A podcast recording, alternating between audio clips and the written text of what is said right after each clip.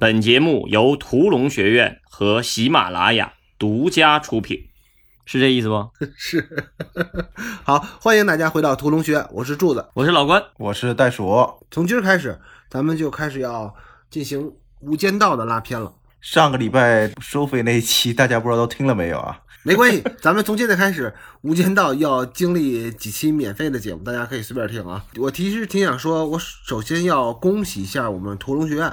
啊，恭喜我们自己，不是因为我们开了付费专辑，卖了付费的单集，而是，嗯，我们这次又押对宝了。因为就在刚刚结束的第三十九届香港电影金像奖上，《少年的你》一举夺得好几个奖，反正是好几个奖，我我没我没数太清楚，反正是好几个奖。但是唯一的遗憾呢，就是我们当时特别喜欢这个《少年的你》的那个剪辑嘛，不是？但是他这次他剪辑是没得奖。你的意思，如果要这样的话，是不是能催生我们流量还能好点，还能带着大家去听啊？说明我们眼光准。对，因为我们到现在为止只聊过一部国产片，哦哦，国产电影，我们就聊了《少年的你》，然后《少年的你》就得奖了。而且你想想，我们之前第一期节目聊的就是奉俊昊，然后奉俊昊也拿了奖了。嗯，问题我们同共就没说过几个电影，我们这中奖率很高的。我们是一个锦鲤节目啊，我们是那个女的叫什么？杨超越，对，杨超越。但她那个锦鲤是假锦鲤，咱们这就是真金白银的，真得奖啊，真得大奖啊。嗯，跟跟你得奖了似的。肯定不听大导演们肯定不听咱们节目，但大导演手下的助理啊、生活助理什么的，如果偶然听到我们节目，其实可以跟大导演商量商量，预定我们几期节目，然后您给自个儿讨个彩头嘛，对吧？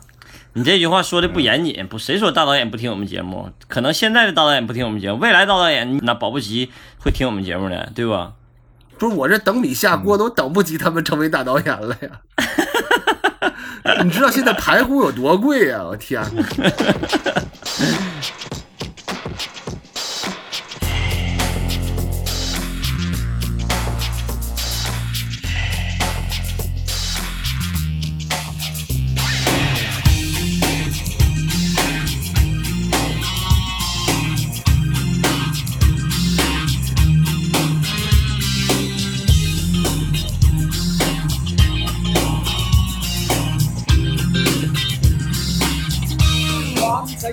先，要不要说一下，就为什么我们要开始？因为有的不在我们群里的听友吧，他们不知道我们为什么要拉《无间道》，因为是我们在那个我们的群里边，然后发起了一次投票活动，我们列了六个电影的片单，然后最后大家经过投票选出了大家最想听我们讲的一部电影。我们当时是完全没有预料到，《无间道》竟然获胜了，险胜《肖申克的救赎》是吧？对，你们自己选了吗？我选了一部我没看过的《触不可及》，我知道没人会选这个片子。我选的是啥？我有点忘了啊。我本来想拉那个杀手莱昂的。对，最开始这个事儿得我得提到我们之前的那个聊到那个连那个叫什么《星际穿越》哈。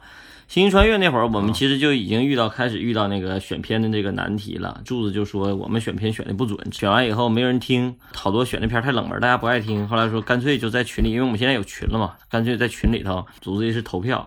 然后组织投票的时候，柱子你是怎么选这六个片的？随便选这六个的，还是上豆瓣？我是在豆瓣上看了看，就是影片首先是可以值得在视听上或者剧作上做分析的。嗯，然后呢，同时呢，呃，看片的群众基础又非常高的。然后就选这六个是吧？但是我们之前不是选片权都还可以嘛，所以我们就是男团幺零幺是吧？然后柱子改名叫柱超越，经理柱。那你那为啥那会儿说选咱不会选片？你这是瞎瞎瞎说，咱选片选的挺好的。那好像过两天刘伟强又拍一个什么什么？对，这不是美国第一个要要准备上院线的也是诺兰的那个《信条》吗？是吗？就是解禁之后是吧？反正说解不解禁他都要上，就是顶峰也要上，反正七月七月份。我估计解禁不了吧，但是他反正说到现在还说要不改档期，就反正咱选的还可以，我觉得。但是选《无间道》确实是我没想到在这个群里头这个得到第一得第一分啊，嗯，对，因为按理说词儿比较熟了，就是《肖申克救赎》，嗯，对吧？像老关这种在江湖上招摇撞骗，到处都会去给人讲《肖申克救赎》的主儿，对，艺考老油条。杀手莱昂我是不怎么太想讲，因为杀手莱昂确实好多书都在讲。这《肖申克救赎》其实真正很多书其实讲的也少，确实讲的少。我们说的是不是那个影评啊？我们说的是影片分析，就是那个做拉片什么的。《杀手莱昂》确实拉片很多，其他那几个片子拉也少啊，也少。那个其实好拉，也也也是拉片，从拉片学习上角度来讲也很好的一个片子。我们本来想选的，想选那个的，但是后来不是就选到《无间道》了吗？这个《无间道》，你们你们俩选完以后，第一反应是啥？完了，无从下口。因为是《无间道》，我我其实从《无间道一》开始我就没有太大的好感，就挺好看的，因为港片嘛，反正还有一个一种亲切感在里边儿。嗯嗯但你要真的说它要好到值得像我们这样的节目去了，太太装了啊！我就不说后面的字儿了啊。关键是我知道咱们要拉《无间道》之后，我有一个最大的感觉是什么呢？我知道《无间道》肯定是个好故事，也是个好电影，但是嗯我就怕自己无从下嘴，因为大家都知道，就是港片啊，相对来说拍摄就是相对啊，相对比较随意，嗯，在视听上呢不是那么讲究。嗯，而且就是他那种影像风格和那种操作手段吧，直接就影响到了大陆的咱们内地的这个影视产业也这么干。嗯嗯。比如说无来由的运动啊，嗯，无来由的摇晃啊，就这些，神仙鬼啊，这个这个这真是这是受完全受港片影响，所以我就觉得他视听上咋没那么规矩。嗯，因为我觉得拉《无间道》话，我其实觉得银河印象九七九八年那些尤达志，对尤乃海是吧？对就这些人是我们更喜欢的。我更喜欢李佳慧。对对，我也是影响我们的，我我我们这几个人的。但是你要说《无间道》能影响我们多少呢？其实也谈不上。你知道我第一反应什么吗？我看完这个投票结果以后，我第一反应就是回想一下，我好像对港片毫无研究，没有任何研究。然后我就觉得我特别汗颜，你知道吧？脑袋出了两两两种汗，就特别汗颜。我靠，学电影这些年了，怎么对港片居然一无所知呢？后来我在想，哎，我觉得不是不是一无所知，是哎呀，就挺悲哀的。我就觉得这个投票啊，我觉得你们你们这个听众朋友们破坏了或者说毁了我这个最后一丝对电影的娱乐的港湾，你知道吧？就是我后来我知道我为什么不研究香港电影，你知道吧？我后来琢磨一下，就是我每次就是打开一个就是电影网站，就我特别无聊的时候，我就不想什么都不想看的时候，看太累了，因为咱们干这个学这个的，我就看片就感觉妈一边看片像是学习，我本来不想学习，我也不想琢磨，也不想研究，我每次选都会选港片。就是我看港片的时候，我就基本就不会琢磨，不会研究，也不会去那啥，完全按照娱乐的那个那个看的。但是朋友们这么一选完以后，我我完了，我这最后这一点港湾让我自己犯娱乐，这个就这个也没了，我还得研究研究港片儿。我天，确实这个港片情节哈，这么一想还是有港片情节哈。看港片确实不想琢磨，不动脑子啊、嗯。但是这个片子确实是，毕竟我们也是从录像厅走出来的一代嘛。后来我一想，就是港片给我的印象就是这个，就是我的电影启蒙可能就是成龙、李连杰和周星驰这几个人。所以我看片的时候就感觉纯是娱乐放松的时候才会看港片，一点研究没有鬼，我才是真爱呀、因为只有把电影在这个时候 当做纯娱乐的话，才是真爱。我觉得看电影看到我们这个份上，其实挺悲哀的。这本来这是一个很娱乐的一个一个事情，但是你看电影看的那么累，闹不闹心呢？烦不烦人呢？这个就是你把爱好当工作了，这就是一个悲哀。对对对对，这是很很，所以我觉得有些咱们听友朋友们，就有的时候也是稍微放松一下，挺好的，找一个属于自己的那啥，别让他累了。我说看电影太累了，闹心。有而且有一段时间，就是刚刚学会拉片儿以后，我就觉得我看什么电影都看不会了。然后我自我感觉我什么都看不懂了，特别简单的我都看不懂了。然后等我自我感觉我会拉片了以后，我再看的时候，我就感觉看什么都那么累，看什么都想琢磨琢磨，真不好。哎，既然你俩都对香港电影这么有情怀，那你能不能说说对你影响最大的香港电影也好，或者香港电影导演也好，或者香港电影编剧也好，对你影响最大的人物是谁啊？那要是这么说的话，你看我刚才说的三个明星嘛，李连杰、成龙和那个周星驰。那要是他们背后的导三个导演，就是一个是唐季礼一个是李立池，一个是那个徐克呗，就这仨呗。因为这他们仨这人就是这仨人拍的比较多嘛。但可能唐季礼、李立池都算小弟级别的，但他们都没有成为对，肯定是前方这个这个明星影响他们，他们只是执行者嘛。无论是李立驰相对于周星驰也好，还是成龙基于唐季礼也好他们都是执行者。对因为他们的电影都是成龙电影、周星驰电影，对对吧？对对对。不会说是李电影、徐克唐季礼电影。对对对，但是徐克确实，嗯啊徐克确实是这李连杰那那一套东西，确实是徐克的风格。那要这么说的话，其实那就是影响最深的应该是徐克，差不多吧？袋鼠呢？其实我小时候看的那些港片啊，我这样，感觉你太好先。你别老说我小时候，你先定义一下 啥叫你小时候。初中时代，嗯因为初中时代看港片是看的最多的，初中、高中吧，啊、高中可能已经看西片了。嗯啊，那时候什么那些道道道啊、青蛇啊那些片子，其实当时觉得你感受不到你别臭不要脸的，青蛇是你初中时候看的吗？别装嫩。小学，小学小学啊，因为你感受不到他的好，但是当我能感受他们好的时候，影响最大的其实就是银河印象那些，特别是杜琪峰后来拍不出好片的尤达志尤达志嗯对我特别喜欢尤达志那几部，嗯就一个字头诞生啊，非常突然啊那些，嗯嗯嗯，两个只能活一个，这是我最喜欢的，就《银河印象》里边我最喜欢那个尤达志导演。结果后来 我去，他都干了点啥？柱子你呢？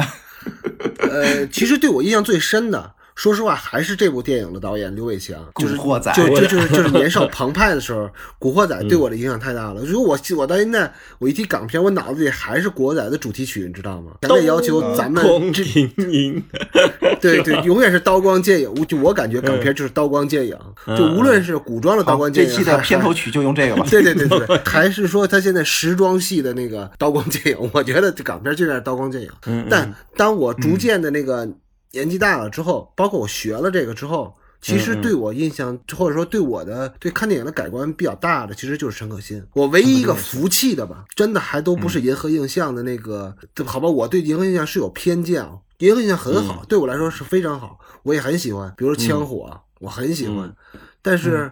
我还是觉得它的格局，就我还是喜欢格局大一点的东西，就像《甜蜜蜜》那样的东西。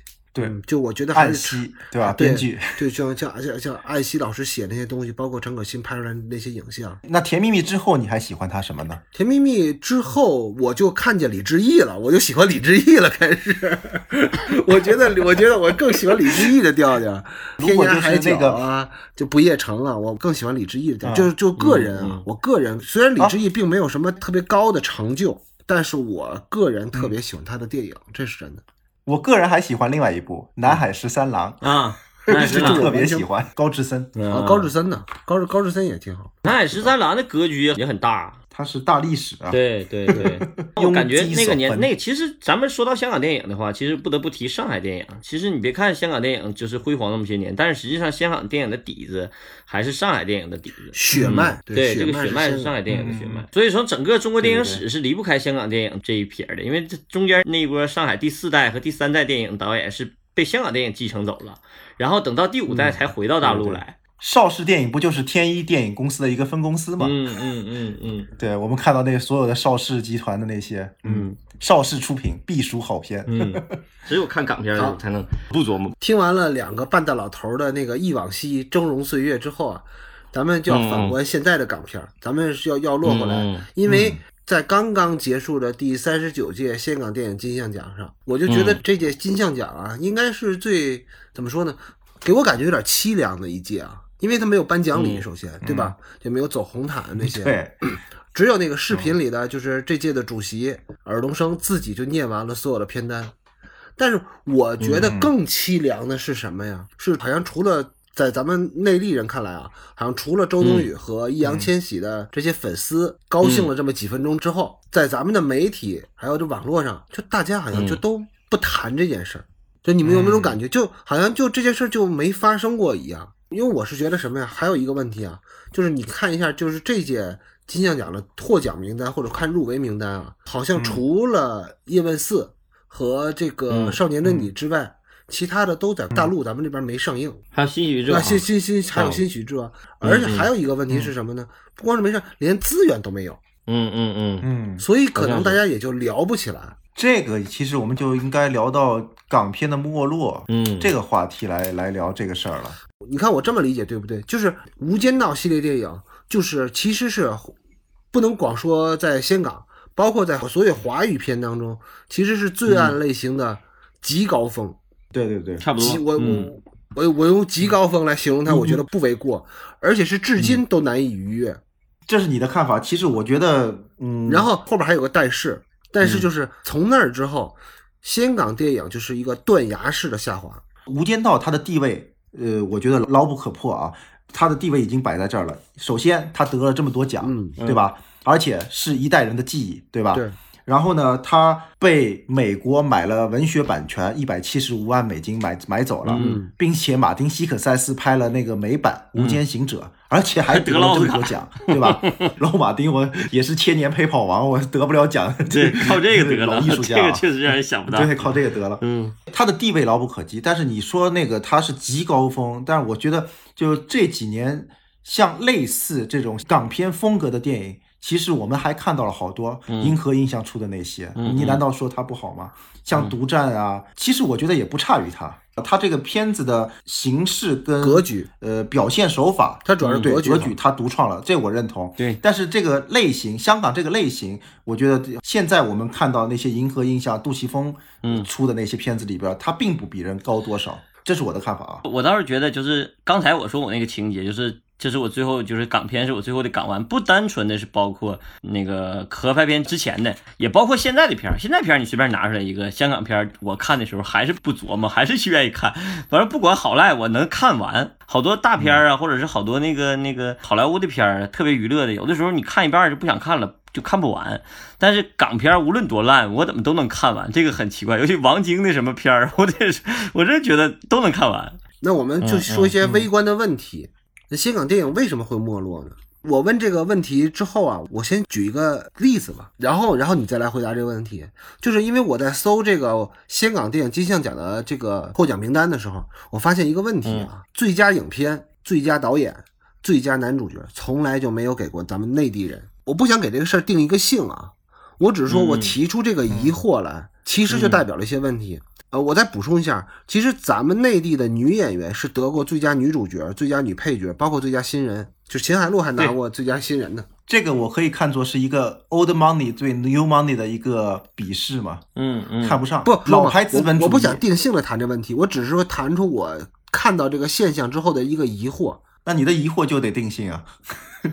这个我觉得大家都是见仁见智的，呃，有可能就是我们听众有自己的理解，我只是说把我这个疑惑提出来，而且有的可能我觉得咱们听众朋友很多人都是资深影迷，甚至比我们三个人对港片的了解会更多。我只提这个问题啊。对对有一种观点不说，因为你这个现象造成了中国那个 这一代男演员的没落嘛？一代男演员就是整个八零后到九呃，整个八零后到九零年这这十年没出过什么正经八百的一线男明星嘛，全是被这个香港男明星给占据了不光是中国内地啊，啊是香港明星也是断代了，啊！香港明星也断代了，他也青黄不接了，而且你看，没有产量啊。好像你看陈冠希之后就再没巨星了。谢霆锋啊，陈冠希，但是这对。娱乐之后香港，你现在你现在想想，我们平时能看到那些人，古天乐啊，嗯嗯什么那都是70后。算算中生代吧，嗯。都快五十岁了。嗯嗯嗯。然后年年轻的吴彦祖也得四十来岁了，年轻的没了。嗯，对，不光是那个内地的那一代的男演员，就大概是在呃零三年到到现在吧，嗯就是三四十岁男演员最有表现力、最有对生活有理解的那段时间出作品。嗯对对对，你连香港那那些也被毁了。你说起这个话题，我倒觉得，虽然现在大陆内地那个各种小鲜肉，就是你可能看不上，我可能也看不上，嗯但这个量，我是觉得在积累在这儿。其实中国现在的小鲜肉里边挑吧挑吧，你看还有四字弟弟，对吧？对，是好时候，对他们是能出来赶上了，他们是赶是好时候，他们嗯赶他们赶上好时候，后浪赶上了，就中国前浪后没赶上，我觉得连九零后都不用期待了，九零后直接期待零零后会出一波新的非常优秀的演员。港片，你想在咱们的小时候，可能是七零后、八零后的回忆里边，大家刚才老关说，从小就是看这个港片，嗯。长大的。电影启蒙。咱不对，咱且不说再往前的那些，就是那些黑白片啊、张彻啊那些武侠片时代，嗯嗯嗯。其实咱小时候看的都是那种赌纯娱乐片儿啊、嗯。鬼片儿啊，对，武侠片僵尸喜剧片无厘头，嗯，对，那会儿是我们就看港片，你不会把它当做一个艺术来看，就是一个消遣品嘛，对吧？对对对，但是那会儿的港片市场那有多繁荣，大家都可想而知。我们小时候的记忆里边充满了各种古惑仔啊，充满了那个小马哥。你看你的老态啊，就跟我这个就完全不一样。你看你俩刚才忆往昔的时候，我根本就不说话，你知道吗？就是你俩心态 你没有这个记忆老是忆往昔。但我看到的就不是这个。你看啊，这个每期节目都大多数都是我来起名字嘛，所以我就是在做《无间道》第一期的时候，咱还没录节目，我就开始要想着给这个怎么起名字啊。你听听，每期要给咱们的节目起名字，都是一个特别艰巨的任务，对我来说，因为本身就没啥文化。然后又想找点高雅词儿，然后就得一通那，个，而且你的水平发挥也很不稳定。对吧？我就特想弄弄点特别有学问的，然后装点一下自己。所以呢，就这期节目你听听，我目前设想的名字叫什么？我不知道到最后上的时候咱们会叫什么。嗯这期节目就我想了这么几个名字吧，就是都是定性式的啊，比如《无间道》，香港电影的诈尸之作。诈尸，嗯，好，无好或者第二个名字叫《无间道》，一道残阳映湘江，然后再有最后一个名字就是《无间道》，嘹亮的丧钟。嗯，你看，为你而鸣是吧？就是你明白我的感受了吗？就是我还要说回来，嗯就是，呃，其实从这届金像奖往回推啊，就是我们可以对比香港电影的没落，或者说凄凉，我们是可以对比出来的。因为就是要做这个《无间道》的拉片嘛，然后咱们时间又正赶上这个金像奖刚颁奖完，嗯，所以我就去搜了一下，就是历届金像奖的那个获奖名单。嗯但是咱咱咱们不能都说啊，我就把零三年，也就是《无间道》得奖那年的片单拿出来了，跟今年的对比一下，大家可以听听啊，有有什么区别啊？零三年金像奖的最佳影片是《无间道》，最佳导演、最佳编剧、最佳男主角，这都是《无间道》。然后大家可能都讲不起来零三年是哪年了，但是我给大家提醒一下，你听听，在零三年在金像奖还有得奖的是哪些影片啊？嗯，还有李心洁的《见鬼》，李心洁那年得了最佳女主角，还有最佳女配角是刘若英的《双瞳》，双瞳，嗯，就是陈国富那个，对吧？就是大家都知道，其实《双瞳》这部影片就直接催生了现在的《唐人街探案》系列，我们可以这么说。其实就第二部嘛，《唐探二》对，嗯模仿就是致敬吧，咱别说抄袭，致敬双瞳，知道吗？啊，然后荣梗，荣耿，那年还有《三更之回家》得奖的，然后更多的呃美术指导和服装造型设计，还有最佳摄影给的全都是英雄。哦，英雄啊。嗯，，也是那一年，对，嗯。零二年上的英雄。大片然时代开启了哈，然后更响亮的一个名字，那年的最佳亚洲电影奖给的是《我的野蛮女友》，这时候大家记忆被唤醒了吧？是不是还有金鸡呀？对，那年还有金鸡，但是金鸡没有得奖，只入围了。我觉得金鸡也特别好，嗯，而且那年的杰出青年导演奖给的是罗志良，也就是《异度空间》，其实是张国荣的呃最后一部作品。绝唱，嗯。啊对，但是你反观今年的获奖影片啊，就是就是金像奖的获奖影片，首先咱们且不说就是看过多少，因为我这里边我还确实是看过几部。就是今年的今年获奖影片，包括那个叔叔啊、叶问啊，还有那个少年的你啊，还有那个犯罪现场。犯罪现场是入围了，但是没得奖。咱们就横向的比较一下获奖影片的规模和水平，咱们就能感受到这里的差异了。我是觉得啊，这个是跟香港电影的现状这么多年来的它的一个发展轨迹有关系的。待会儿我们会聊到香港电影的一个发展轨迹，更深层次的应该是跟内地跟香港两地的关系有关系的。嗯嗯嗯，从最初的对香港那种仰视，嗯，影视行业仰视，到平视，到梳理。嗯我们现在看到的，其实纯港片，我们记忆中的港片已经没有了，就港片时代的已经完结。无间道算是纯港片吗？你说《无间道一》是纯港片，到无间道二就不是纯港片了，是吧？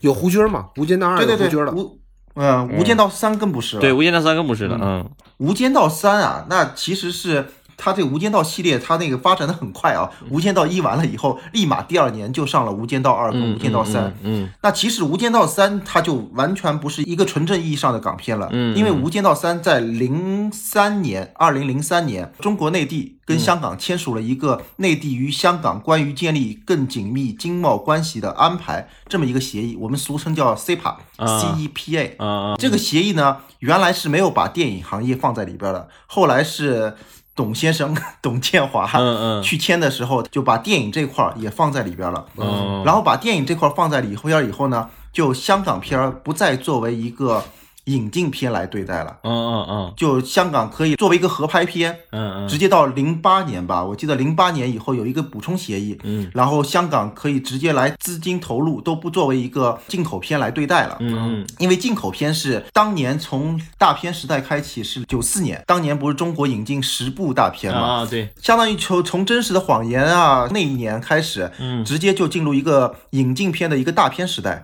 那那个大片时代呢，当时中国是只能引进十部，就是零二年的话，如果香港电影如果还是作为大片来引进的话，它可能都排不上，都都进不了内地。干不过内地市场啊，零三年的时候，那个 CPA 那个协议签署完了以后，它就不再作为那个份额了，它就可以作为合拍片大量的进入内地。其实之前看到的港片基本上都是盗版，我们看不到那个引进版本。从零三年以后，它才才会作为一个呃引进片，大家能看到正版了。然后 CPA 签署以后，第一部在大陆放的香港电影是什么？合拍的一个香港电影就是《无间道三：终极无间》，所以《终极无间》其实不算一个港片了，就不算严格意义上的港片，纯港片，它是合拍片了。对对对对对，嗯嗯。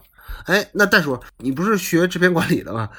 你从你你从生活制片的角度 来给我们提纲挈领的说一下你的感受，就是怎么理论化的去阐释香港电影为什么会走到今天吧。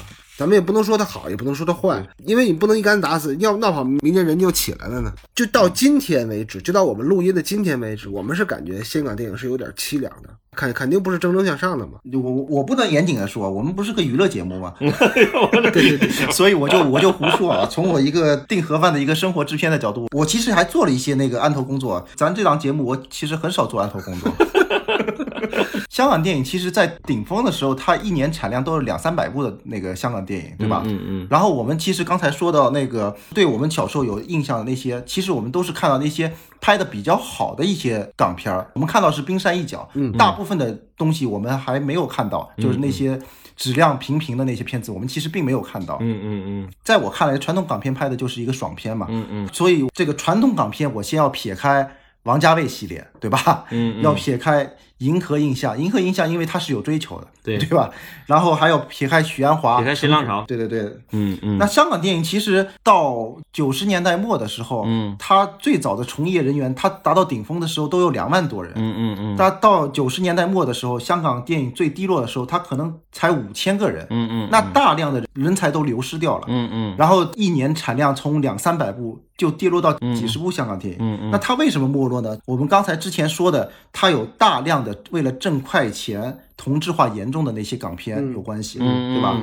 然后还有一个呢，就是九七金融危机跟经济也有关系，人才的大量流失，人才储备跟不上了，人才储备跟不上了。你虽然刚才柱子其实刚才说了零三年。那个香港电影金像奖那些电影的品质还不错，嗯，但是呢，你想想看，那是五千多个精英拍那个几十部片子，那些片子的质量是能保障的，但是它的量，它的基础没了。之前我还看过一个王晶的一个访谈，从台湾片商不投钱这个角度来说，这是导致香港电影的一个没落的一个很大的原因。香港电影原来基本上依靠台湾的资金就够了，台湾的五条院线，香港也建了五条院线，嗯，所以呢。呃，台湾的钱过来，香港电影就能完成它的制作，并且有的挣，然后其他市场它全挣的，所以台湾的钱就非常好挣。但是当台湾的钱三千万买了济公，然后赔了个底儿掉，嗯，然后完了以后呢，台湾那些片商就跟香港的片商来谈，说每个片子不能超过一千七百五十万，嗯嗯，那不能超过这个钱呢，香香港觉得不行，我们还能扛，我们不给他供片，台湾就没片放了。结果台湾出现啥？台湾就出现了大量的盗版。嗯，然后拍那种低质量的一个黑社会的 video 那种，反正不上院线的嘛。嗯嗯。然后那香港的电影就更没有钱来拍了。嗯，没有钱来拍了。嗯。还有一个呢，当时香港的制片方说，呃，我们扛一下，台湾肯定还会加价来从我们这儿来买片子。嗯嗯。结果台湾当时的文化局，然后申请。原来台湾一年只有八部西片，就是好莱坞电影，嗯，跟内地一样，台湾当时只有八部，嗯，但是台湾的那个文化局觉得香港供不上他们片，然后那个钱也摆在这儿，所以他跟那政府申请，政府就放开了，一年两百部好莱坞电影进来都没问题了。那香港那些粗制滥造的片子没有办法跟好莱坞比的，嗯嗯，他们的片子就卖不掉了，台湾市场没有钱来了，嗯，那他们自己怎么办？就没钱了嘛？其实我在这里我还想提到一个叫题外话，就是香港电影，我一直觉得是有用的一些爽片，它逐草而居的。嗯嗯，就是台湾给钱，他们就给台湾拍。现在大陆开放 CPA，所以他们就北上，所以这个导致香港人才是恶性循环的，谁给钱给谁拍。他这波人他不给自己拍片，跟台湾电影不一样，跟大陆电影不一样。嗯，他不给自己拍片。你说他是这个是因为他本身的市场很小吗？就是固定人口也就七八百万人嘛。他们他们的主要市场就是是香港台湾和东南亚那会儿。还有一个，就我们大陆和香港对电影的观念上，从根儿上是不一样的。嗯嗯大陆一直觉得电影是个艺术品，嗯嗯是要膜拜的，就殿堂艺术香港不是啊，香港是一个商品，我能挣钱，我能卖，什么样的片子能卖，我就能拍。所以他就是那种七天拍一部电影很正常，没有剧本的电影嘛。嗯嗯嗯，还有一个就是盗版嘛，我们从小看的香港电影，什么时候给过钱？所以才会有我欠谁谁谁一张电影票这样的话出来嘛。所以才会有文化局的文化稽查科。还有一个香港电影，刚才说到那个，就北上大陆开放 CPA 以后，那帮人北上，那北上以后，其实他们也并不是很舒服的，他们水土不服的。所以，因为大陆的审查机制，我觉得只有少数人，像那个陈可辛他们那样的人，才能摸准卖。嗯大部分人是摸不准卖的，所以现在的合拍片根本一点港味都没有了。除了银河印象出的一些，还有一些爽片的那种概念在里边儿，但是它也不能说是一个纯爽片，嗯它是还是一个类型片在里边儿吧，对吧？对，嗯都是香港的那个港片经验加上内地规则出来的一个串儿嘛。但是杂交的效果并不好，嗯，就没有达到强强联手杂交效果不好。但是就是 CPA 那个协议签订，其实我觉得一方面是割裂一个香港的电影人吧，但是另外一方面，其实对香港我觉得也有好处，就保全一个香港老一代的一个资源。就是你说那些老一代演员，包括刘青云啊、刘德华那些资源，还有那些导演资源，还有那些片场资源，活儿好有体系的这帮人的资源，他们起码还能让他们来大陆有活干嘛？嗯嗯哎，那个既然提到那个香港电影，好多导演北上嗯淘金嘛。其实这些人就是来淘金的。说实话啊，你说他们多么认可咱们的呃内地文化，当然肯定也有啊，肯定也有不乏这样导演。但是我觉得大部分人还是怎么说呢？养家糊口吧，为了。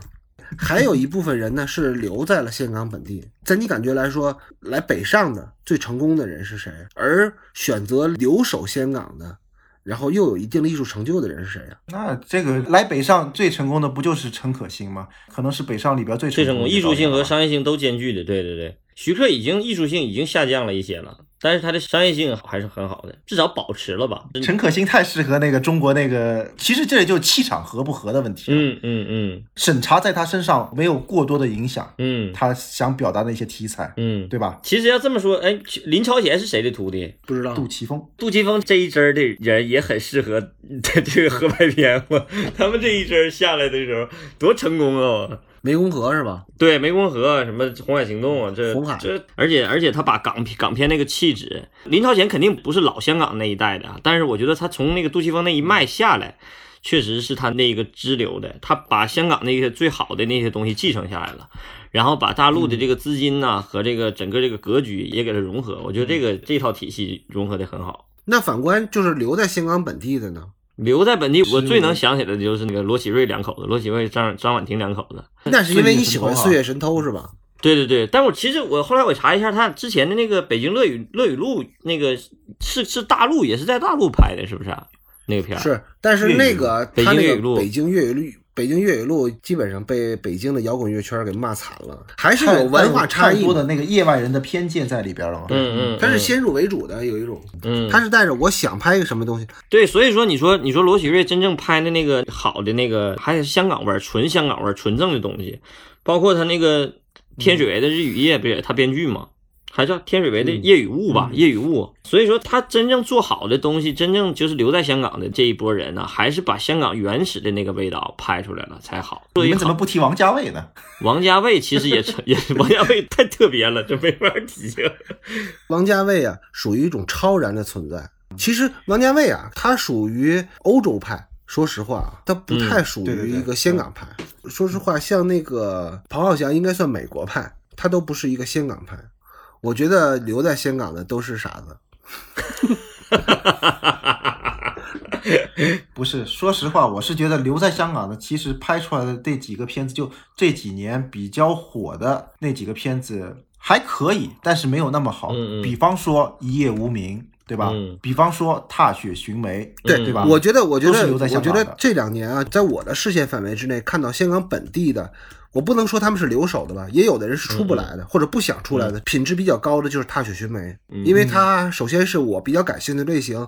其实无论像什么桃姐啊、天水围啊，呃，像你《岁月神偷》啊，它都不是我特别喜欢的类型。就我个人来讲，我特别喜欢的那个罪案类型里边，《踏雪寻梅》算一个，因为它首先在视听上它是继承了老港片那一套风格，嗯，就是比较凌厉的那种风格。但是呢，叙事上呢又有一些新意，就是在往前走。这个是你能感受到哦，香港电影的火种并没有完全熄灭，就它还有人才，虽然是在很艰难的环境当中在生存。在发展，你喜欢树大招风吗？我觉得树大招风特别不好，嗯就是拍的。其实我觉得像树大招风嘛，包括追龙，我明白他们想干什么，但是他们想追回追不回的东西，这个是我觉得特别错误的地方。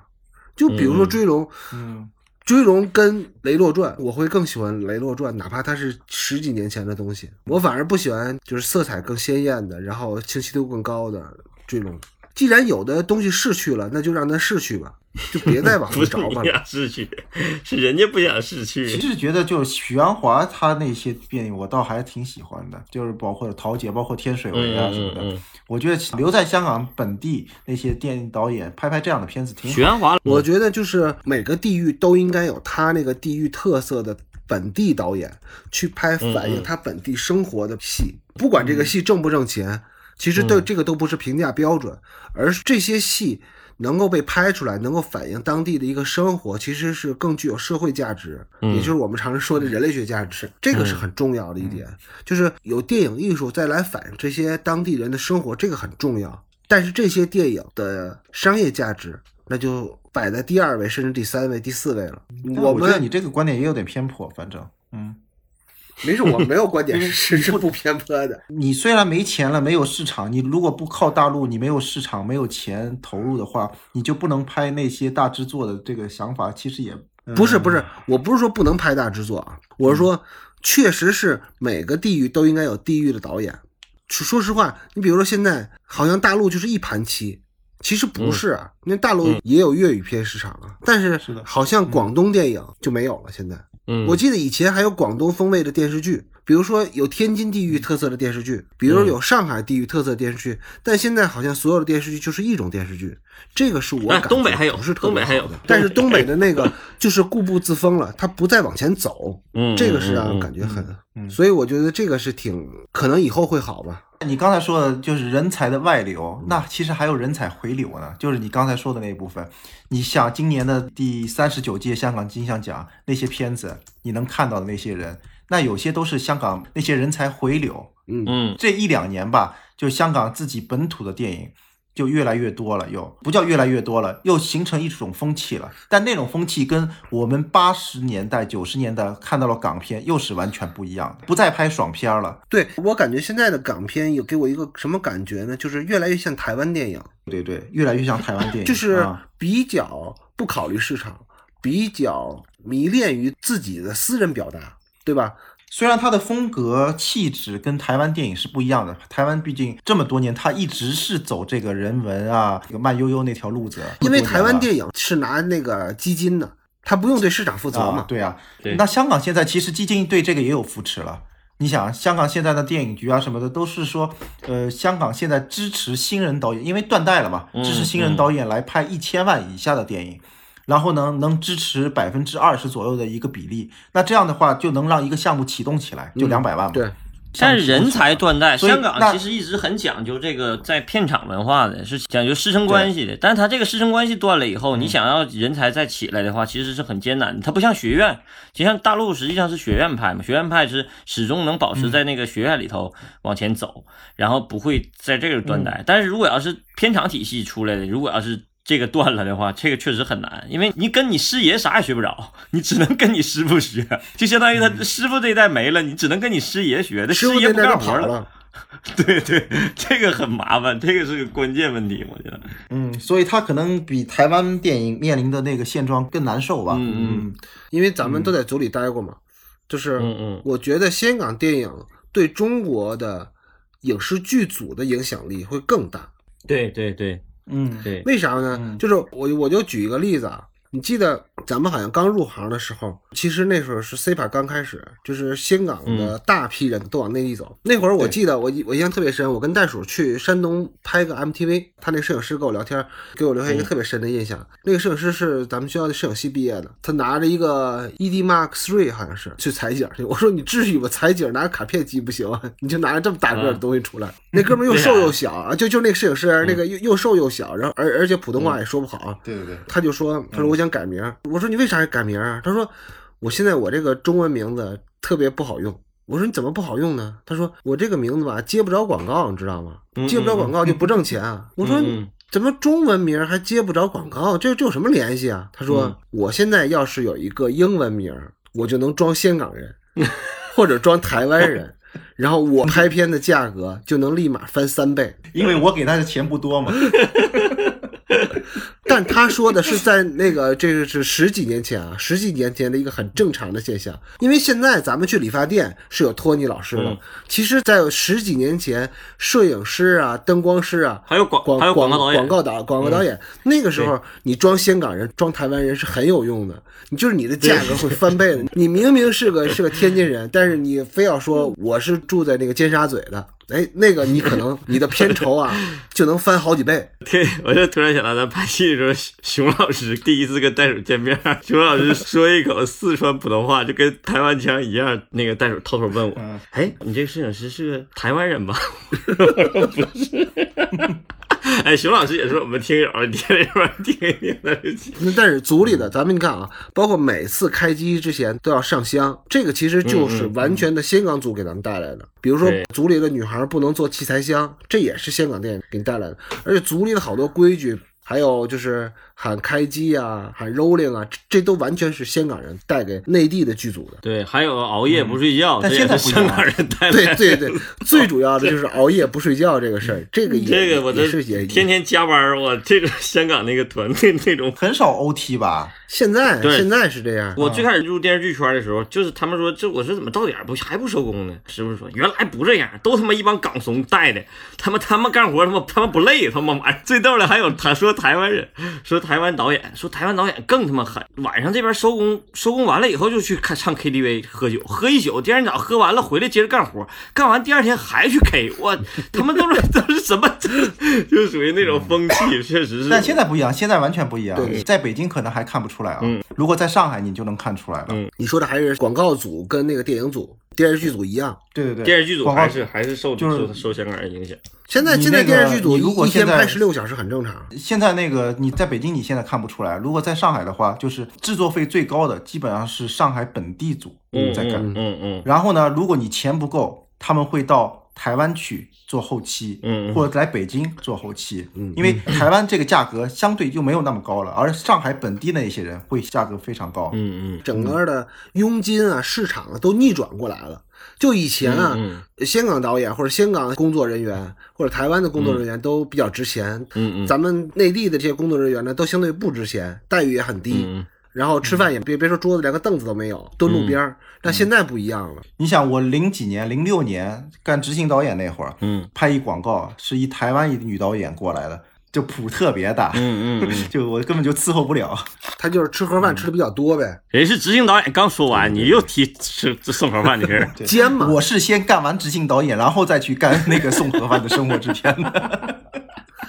但其实就是在九十年代到两千年之间，其实不光是说中国组这样，其实美国组也有这种现象。你比如说，我听过一个迈克尔曼的那个，就是拍《导火线》的导演，他的一个译文趣事，就是说他们就是经常拍大夜嘛，那个《导火线》。然后迈克尔曼就拿着取景器，又又在那瞎看，看看看看，突然跟摄影师，他他的摄影师叫但丁，他说：“但丁，那边怎么有个灯呢？你把那个灯给我关了，谁给我把那灯给我开开了？”然后他们摄影师那个但丁说：“导演，那是太阳，太阳升起来了。”对，都这样。所以啊，就是 不像现在。对，在九十年代啊，在两千年初期啊，就是无论是中国、香港、台湾还是好莱坞，其实都在用自己的热情或者对资本的热情，大家已经 透支了整个的电影产业的人员的体力。在那个时候，会非常繁盛的出现一大批好片儿。那么，无论我们怎么评论《无间道》，无论说它是西洋之作也好，还是诈尸之作也好，还是说它是。呃嘹亮的丧钟也好，《无间道》这部电影。对于港片，包括对于华语片，其实都是有一个里程碑意义的。这个咱们不得不承认，因为像这么多厉害的大腕儿，几个影帝级别的人员能参与到其中，包括到三的时候有咱们内地的陈道明，那个也是影帝级别的人物去加入，就是完全是天王之战。六好像六大影帝吧，而且还特意设计了一个镜头，就是这种规模，到现在再回头来看。在今天，其实也很难再实现了。我们今天就啰啰嗦嗦啊，然后他们两个半大老头也一往昔了一下。但是具体的，咱们要聊的电影，咱们就留到下一期再说，好吧？呃，下一期我们就正式的开始《无间道》的拉片。好，谢谢大家的收听，咱们下次再见。好，再见，嗯，拜拜。